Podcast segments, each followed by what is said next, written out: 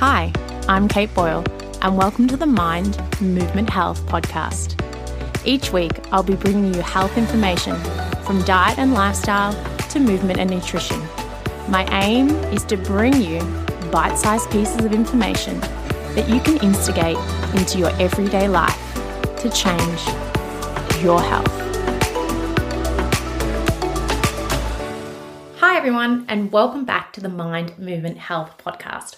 I'm your host, Kate Boyle, and this week on the show, we are chatting about the best ways to exercise for a strong, healthy, and pain-free body.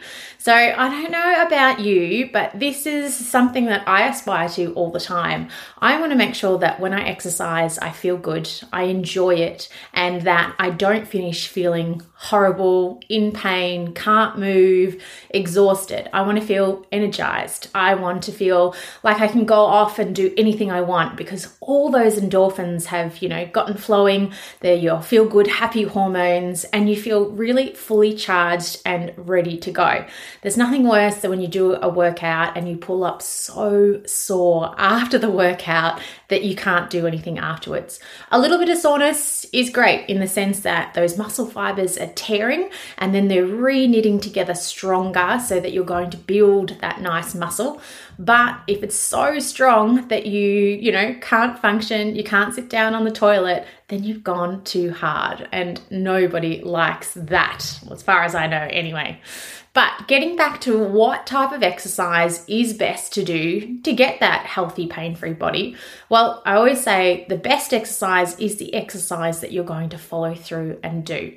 So if I work with somebody and I set a plan for them and I, for example, say that they're going to start running 3 times a week and they hate running and they're not going to follow through and do it, then it's an absolute waste. It's not the best form of exercise for them to get that healthy, pain-free body because they're not going to follow through and do it.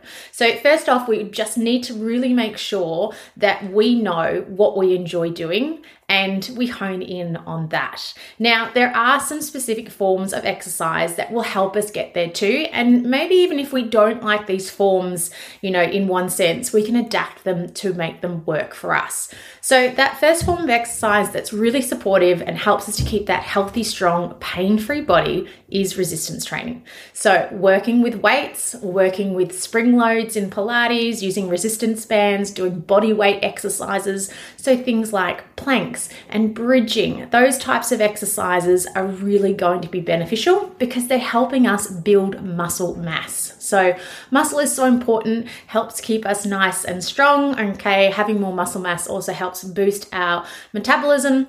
But besides that, if we've got more muscle, we're going to feel stronger to do things. We're going to have the energy to go out and about, to catch up with our friends, to lift our kids on the playground, to do all those types of things we want to do.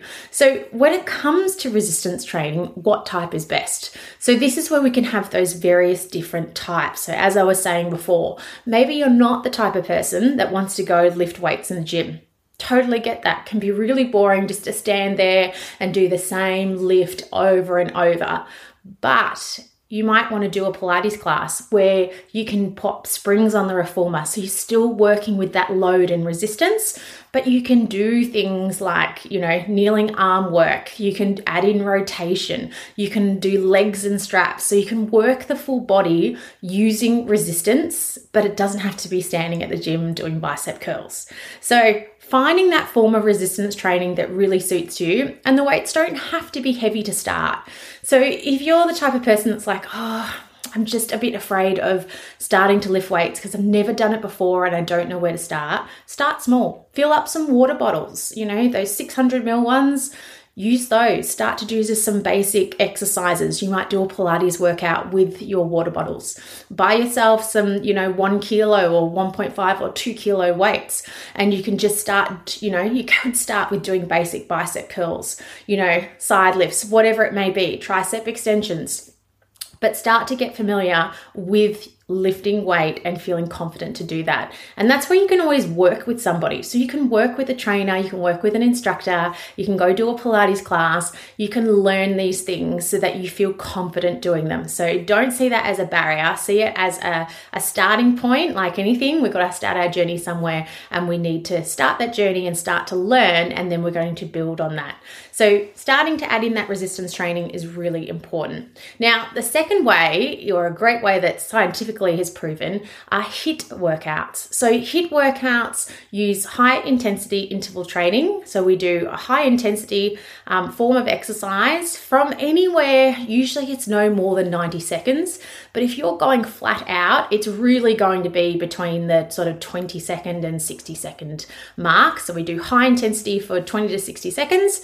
And then we do a low intensity of exercise for, you know, anywhere between 30 seconds and 2 to 3 minutes. So we have that nice strong work and then that nice sort of relaxed, gentle workout. And you can apply resistance training to so many different forms of exercise. So whether or not you want to do sprinting and then just jogging or walking in between. Maybe you want to get on your bike and do a sprint on your bike and then slow it down. Even if it's a stationary bike, you can go as hard and as fast as you can for 30 seconds and then spend a minute and a half just slowing it right down. You can do it with resistance forms of exercise. So you could do, you know, squats and squat for as many quick squats as you can in a 30-second period. And then the next minute, 2 minutes, slow it down and just take your time through those squats. So we generally, when it's coming to the high intensity interval training, we want to do 4 to 6 rounds. So if you were sprinting for 30 seconds and then doing a 1.5 minute jog, we'd do that 4 times through up to 6 times to get the maximum benefits. Now, the benefits of interval training is that it boosts our metabolism, okay, helps us to, you know, get our heart rate into that higher heart rate, train at our maximum resistance, and then reduce it down. And studies have shown that just in that short block, so the other fantastic part of it is it's so time saving. So you can get a great full body workout in 10 to 15 minutes and get the same results from burning energy, building strength, you know, that cardiovascular work if you're doing running or cycling or swimming or that type of thing. The same as compared to a 40 or an hour workout at a medium to low intensity. So that's why it's so amazing, in that you can get the same health benefits from doing a 10 to 15 minute HIIT workout as compared to a low intensity 40 minute workout. So low to medium. So that's the same as if you went out for a bike ride and you just, you know, nice and easily, you know, just at a medium pace, kept it going for 40 minutes, or you did a 15 minute, let's do 30 second sprint, 1.5 minute nice easy cadence on your bike, you would pretty much get the same benefits. That's what science has shown. So that's why it's so amazing to add in. And because you can apply it to your resistance training or to your cardio training, you can vary it up and get different benefits through your strength and cardiovascular exercise too. So another great way to do that. Now, the other thing that I want to add in too is that we don't want to forget about mobility and flexibility training as well. So we want to make sure that we are nice and strong, you know, fit and healthy. But if our joints are limited and they don't have much range, then that's going to limit the movement that we do. And that's what can lead to, you know, restricted movement, which then leads to pain and to further injuries. So we want to make sure that we're strong, but we also want to make sure that we've got really good mobility and flexibility. And this is where things like adding in a short stretch workout, adding in Pilates, where you can have exercises that incorporate both strength and flexibility at the same time, or options like yoga, where you're still working on that mobility and strength component for the body. So finding that balance, whatever works for you, you know, even getting some of that breath work in there and really breathing into some of those stretches and holds can be really beneficial for fascial release, for lowering stress, and then also just keeping your nervous system in that parasympathetic state, so that rest and digest state. So when I'm teaching and I'm always working with clients and, you know, say that they're, you know, moving through a stretch, I will say to them, make sure you breathe and relax into a stretch. We don't want to force it. We don't want to push. We don't want to hold our breath and keep tension.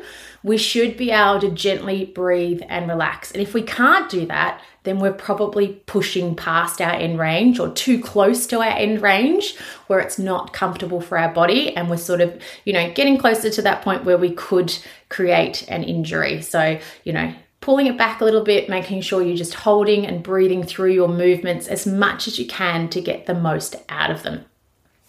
And that pretty much wraps it up. As long as you're choosing an exercise you enjoy and trying to incorporate some resistance and strength training, some HIIT workouts if you can fit it in, and then some mobility and stretch workouts as well, then you're going to have a really great, well-rounded program to keep you strong, healthy, and pain-free.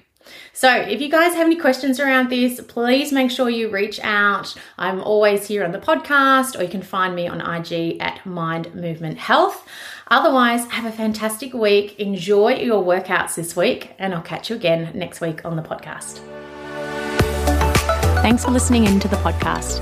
Please hit subscribe to be updated for each time we release a new podcast.